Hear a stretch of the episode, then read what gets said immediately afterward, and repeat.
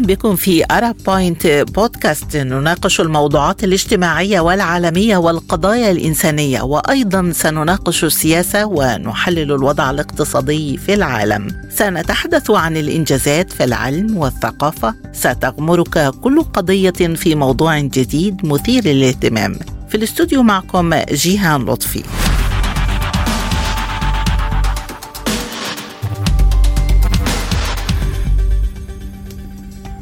في حلقة اليوم نناقش بعد أزمة القمح هل يصل الأمن الغذائي في اليمن إلى نقطة لا عودة؟ حذرت أكبر مجموعة تجارية في اليمن من حدوث مجاعة في البلاد نتيجة تأثر الإمدادات العالمية للقمح بالأزمة في أوكرانيا وقالت مجموعة هائل سعيد أنعم في بيان عبر موقعها إنها تحذر من مجاعة كارثية محتملة نتيجة الانقطاع غير المسبوق لإمدادات القمح العالمية. كما توقعت المجموعة تفاقم أسعار القمح العالمية بصورة أكبر بسبب حظر تصدير القمح الهندي وحذرت من اتجاه أزمة الأمن الغذائي في اليمن إلى نقطة لا عودة ما لم تتخذ إجراءات استثنائية عاجلة.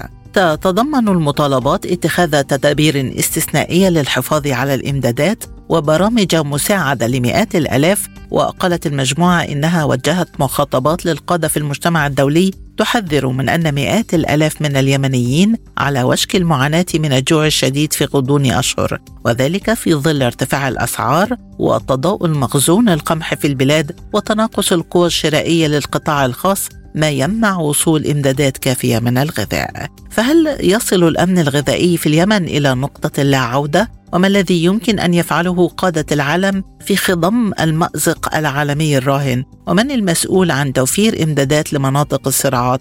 هذه الأسئلة وغيرها أناقشها مع ضيوفي في حلقة اليوم من أرب بوينت بودكاست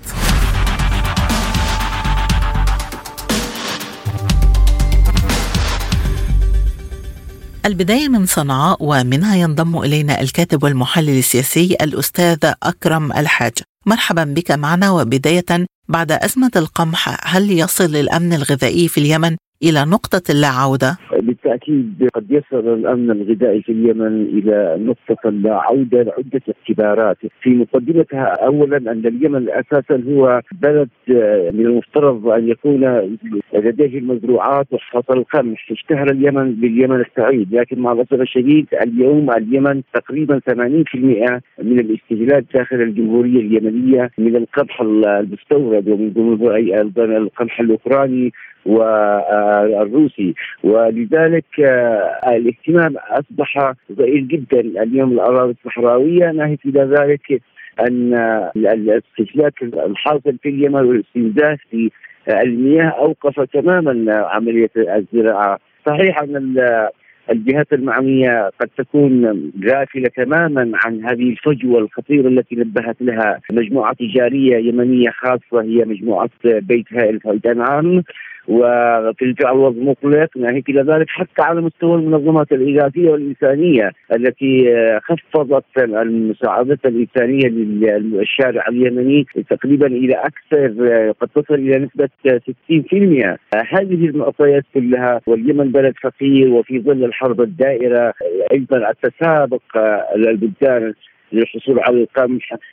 الوضع مغلق في اليمن بالفعل في ناحية الأمن الغذائي خاصه آه، القمح أو البقوليات. طيب آه، كما تفضلت يشتري اليمن ثلث احتياجاته من القمح من أوكرانيا وروسيا والهند أيضا حظرت تصدير القمح. برأيك أستاذ أكرم هل من اذا بإمكانه توفير إمدادات في ظل اضطراب سلاسل الإمداد حول العالم؟ آه، الإشكالية الآن تكمن في في مسألة وجود نستطيع أن نفسر بأي مسمى لكن بالفعل الوضع مقلق تماما مقلق ومخيف للغاية ناهيك أختي الكريمة إلى الوضع الحكومي، الوضع الحكومي والفساد الحاصل في حكومتي كانت حكومة صنعاء أو حكومة عدن التي لا تستطيع أساسا توفير حتى على مستوى المياه المحلية والكهرباء فما بالك بامور تحتاج إلى أموال تحتاج إلى علاقات تقدر حجم ما سيتعرض له اليمن بالفعل، أعتقد أن الجانب التجاري تدخل وأدار هذه العملية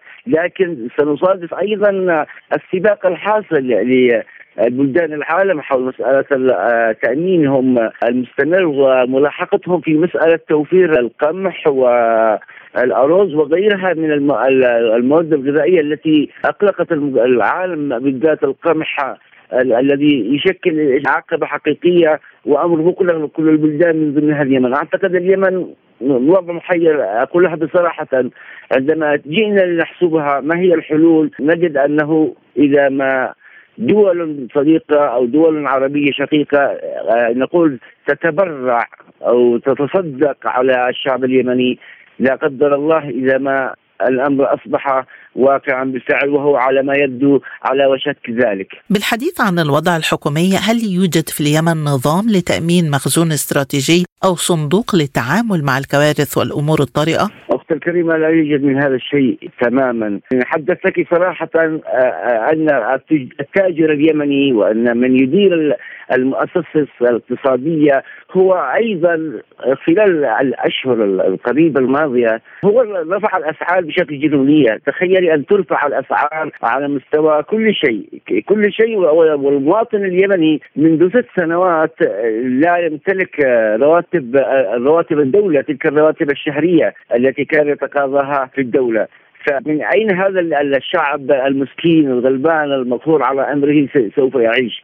كانت هناك مؤسسات كانت هناك بما مسميات مؤسسات اقتصادية مزارع مؤسسة الحبوب مزارع الطماطم وزراعة البقوليات. كان هناك قمح يزرع لكن بنسبة بسيطة. هذه الأمور تلاشت واختفت بعد ظهور هوامير الفساد بعد ظهور من المفترض أن يقدمون الخدمة للمواطن أصبحت تلك المؤسسات ملكية خاصة. لكثير من الأسماء التي كانت تعتلي وزارات تعتليها قيادات عسكرية ولا أستثني أحدا كان في صنعاء وفي عدن. هناك مزارع كانت تمتد على مد النظر مزارع آه، للفواكه مزارع للأعناب مزارع لأمور كثيرة. كل هذه الأشياء منها كانت مملوكة للدولة. أصبحت اليوم يمتلكها اوامير الفساد خاصة بعد دخول اليمن الحرب الحاصلة المؤسسات من وزارات وشركات ومؤسسات مملوكة للدولة. الآن أصبحت لا تعمل مجمدة تماما. الحكومات كانت صنعاء أو عدن آه، لا تدير مؤسسات هي تدير فقط شعب. في عملية استنزافه في عملية رفع الأسعار رفع الضرائب وهذا الشيء بالفعل مقلق على المواطن اليمني خاصة في مسألة القمح والعالم كله يركض في تأمين الغذائي بمسألة القمح أختي الكريمة أخيرا أستاذ أكرم كيف تؤثر هذه الأزمة على واقع الصراع الحالي في اليمن؟ إذا كانت الأمم المتحدة وإذا كان برنامج الغذاء العالمي أختي الكريمة من خلال الحرب الحاصلة في اليمن قالها صراحة أن هناك فساد في الحكومتين حتى على مستوى المساعدات الإنسانية. بالتأكيد الحرب أثرت ليس من اليوم والوضع كان سيء ومتصاعد من خلال عام يمر وآخر، الحكومة لم تعمل شيء وبالتأكيد ترمى الأحداث باتهامات كما جرت العادة، كل طرف يتهم الآخر والضحية هو المواطن المواطن اليمني، المجتمع الدولي نفسه جزء من هذا الفساد. للعلم. الأمم المتحدة وبرنامج الغذاء العالمي يطالعنا دائما أن اليمن تتعرض إلى أزمة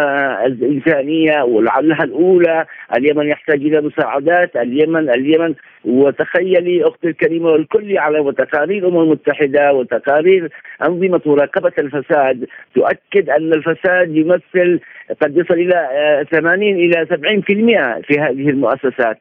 فكل ما كان يقدم لليمن آه، من مساعدات دولية وإنسانية من دول شقيقة وصديقة كان يذهب إلى النفقه التشغيلية. النفقات التشغيلية أي أيضا الشيء الملاحظ من عمر الحرب ثمان سنوات لم تتحرك أي حكومة باستثناء بعض الشيء لحكومة صنعاء أن توجد البدائل لماذا ينتظرون المساعدات لماذا أصبح المواطن اليمني وأصبحنا في مفهوم الشحاتين من انجاز القول بينما اليمن لديها أرض زراعية خصبة لديها ايادي عاملة. آه، اليمن شهير بزراعته شهير بهذه الأمور وأعتقد أن الحكومتين لن تجدي شيئا وسيذهب الصراع ما بين اتهامات ورمي اللوم على حرب حدثت في اليمن من قبل في خير ورخاء وهذا غير صحيح.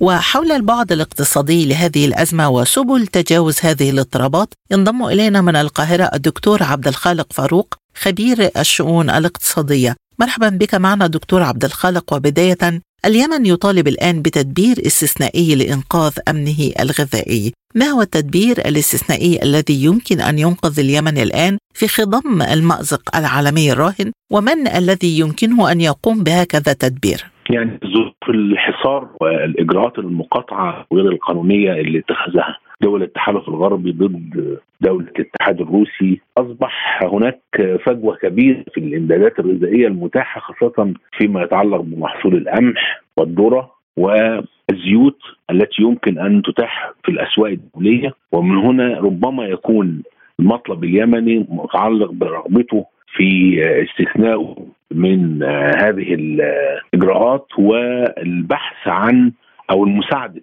الدول الأخرى في البحث عن مصادر أخرى خاصة إنه الهند أتخذت قرار بحظر تصدير الأقماح منها. وبالتالي هناك فجوة كبيرة وعجز كبير ربما يؤدي إلى مزيد من المجاعات ومن الكوارث الغذائية في دولة فقيرة مثل اليمن. اذا برأيك عدم كفاية محصول القمح حول العالم هل يعود لأخطاء التخطيط الزراعي أم يرتبط بظروف مناخية وبيئية واقتصادية تحول دون زراعة المزيد؟ يعني نعرف أن هناك ما يعرف بحزام زراعة القمح حول العالم. نعم هو في الأصل والجوهر هو تخلي الحكومات العربية منذ مطلع السبعينات تدريجيا عن التخطيط الزراعي وتنظيم الدورة الزراعية وبالتالي تخطيط الإنتاج ونوعية المحاصيل الزراعية المطلوبة وفي مقدمتها طبعا القمح. تخلي هذه الحكومات وهذه الدول عن التخطيط الزراعي أنشأ فئات اجتماعية مستفيدة من هذا الوضع الجديد وهذا العجز المتزايد في المتاح من المحاصيل الغذائية الرئيسية في وجود هذه الفئة المستفيدة من هذا العجز من خلال استيراد كميات متزايدة من هذه السلع من الخارج وتحقيق أرباح كبيرة. ده في الأصل. يضاف إلى ذلك أنه هناك طبعا تغيرات مناخية لها تأثيرات سلبية لكنها كانت إضافة لأصل المشكلة وهو ترك آليات السوق. والتخلي عن التخطيط الزراعي في هذه الدول مما أوجد هذه الفجوة الغذائية الواسعة والمتزايدة في معظم الأقطار العربية. طيب هل يمكن أن يؤدي تراجع القدرة الشرائية للقطاع الخاص لإحداث تغييرات جذرية في هيكل الاقتصاد اليمني؟ بالقطع لأنه وجود ضعف في هذه القوة الشرائية يؤدي بصفة مستمرة إلى تشوهات إضافية في المتاح سواء بقى المتاح من هذه المحاصيل الزراعية والغذائية أو المتاح للأفراد والجماعات من قدرات على الشراء وعلى الوصول إلى معدل كافي لهذه الإمدادات الغذائية. أخيرا دكتور ما هو الطريق الأمثل لتجنب انقطاع إمدادات المواد الأساسية في المستقبل؟ وهل يوجد نظام علمي للحد من تعثر سلاسل الإمدادات في حالات الاضطرابات؟ في حالات الاضطراب يعني بتنشأ أزمات ربما تكون خارج نطاق الإعداد المسبق وبالتالي بتنشأ الأزمة، طبعا التعامل مع الأزمة يعني تختلف في الكفاءات ما بين الدول وبعضها لكنها من الممكن تقدير والتعامل مع الأزمة بشكل أو بآخر لتقليل خسائرها أو أضرارها بشكل أو بآخر، لكن الأصل في المشكلة هو عدم التمسك من جانب الحكومات ب فكرة ومنهجية التخطيط الزراعي اللي هو بيوائم ما بين الاحتياجات المتزايدة للسكان في المجتمع وما بين قدراتنا الإنتاجية إما بتعظيم هذه القدرات الإنتاجية أو من خلال التخطيط للكميات المطلوبة من هذه الحصولات الزراعية سواء بالاستيراد أو أو بوسائل أخرى لكن في كل الأحوال الحلقة الرئيسية المفقودة هو ترك ما سمي آليات السوق والعرض والطلب تفعل فعلها في إدارة الشأن الاقتصادي في الدول سواء العربية أو غير العربية خلال ال 30 سنة الأخيرة وبالتالي أصبحت عرضة لتقدم التقلبات سواء التقلبات السعرية أو التقلبات المناخية أو التقلبات في انتظام سلسلة الإمدادات والمتاح في الأسواق الدولية. أو كما يجري الآن في الأزمة الكبرى اللي نشأت بسبب هذه الحرب الاقتصادية الشرسة اللي بتتبعها دول التحالف الغربي أو الأطلسية ضد روسيا الحقيقة وهي حرب اقتصادية يعني غير مشروعة وبعدها الاستعماري واضح جدا فده أيضا يؤدي إلى تفاقم الأزمات الغذائية على مستوى العالم العربي تحديدا يعني.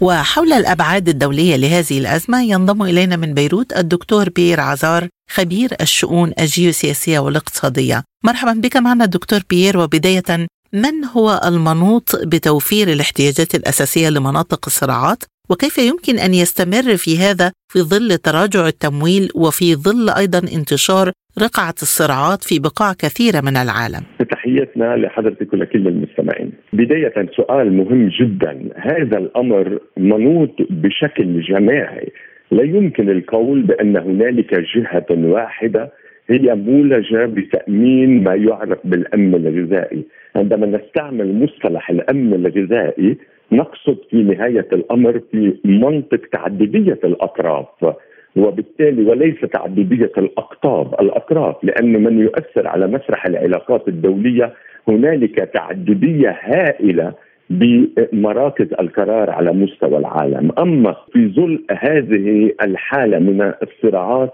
وخاصة في بلدان هي مصدر أساسي للقمح مثل روسيا وأوكرانيا وطبعا الهند والموقف الذي اتخذ في الهند مؤخرا بمحاولة التقنين باتجاه التموين الحاجيات من القمح. هذا الأمر لا يمكن أن تستمر. مثلا الهند في اتخاذ موقف من هذا النوع. وبالتالي لأنه في نهاية الأمر الأمن الغذائي هو مسؤولية جماعية لا يمكن لأي فصيل أو أي دولة أو أي كيان مستقل أن يتخذ هذا القرار، هذا القرار منوط بداية بمجموعة الجي 20 كما كل ما يعرف بقمة العشرين، منوط مباشرة بمنتدى دافوس، منتدى دافوس هو الذي يحوز على من يتحكمون في هذا الكوكب، الذين يجتمعون في دافوس خارج إطار الإعلام، يعني الوجوه غير منظورة على الإعلام، هم الذين يتخذون القرارات على مجمل مجمل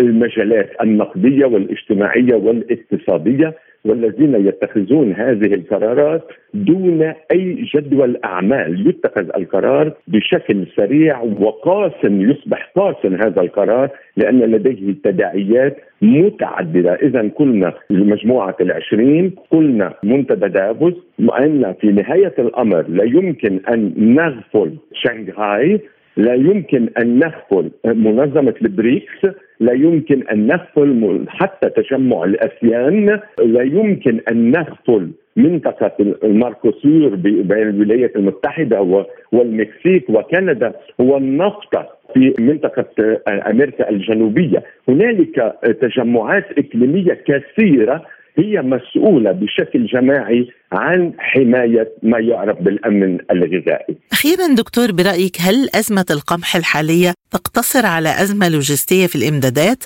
أم تندرج تحت بند أوراق الضغط السياسية أو تعبر عن نقص حقيقي في كميات الغذاء اللازمة لإطعام العالم؟ سؤال أيضا مهم. الأسئلة الثلاثة هي أجوبة بحد ذاتها. أول نقطة والثانية والثالثة هي في نهاية الأمر ورقة ضغط ثانيا هنالك نقص في الإمدادات شئنا أم أبينا لأن عدد السكان يتكاثر بشكل كثيف جدا وهذا كان سبب من جائحة كورونا.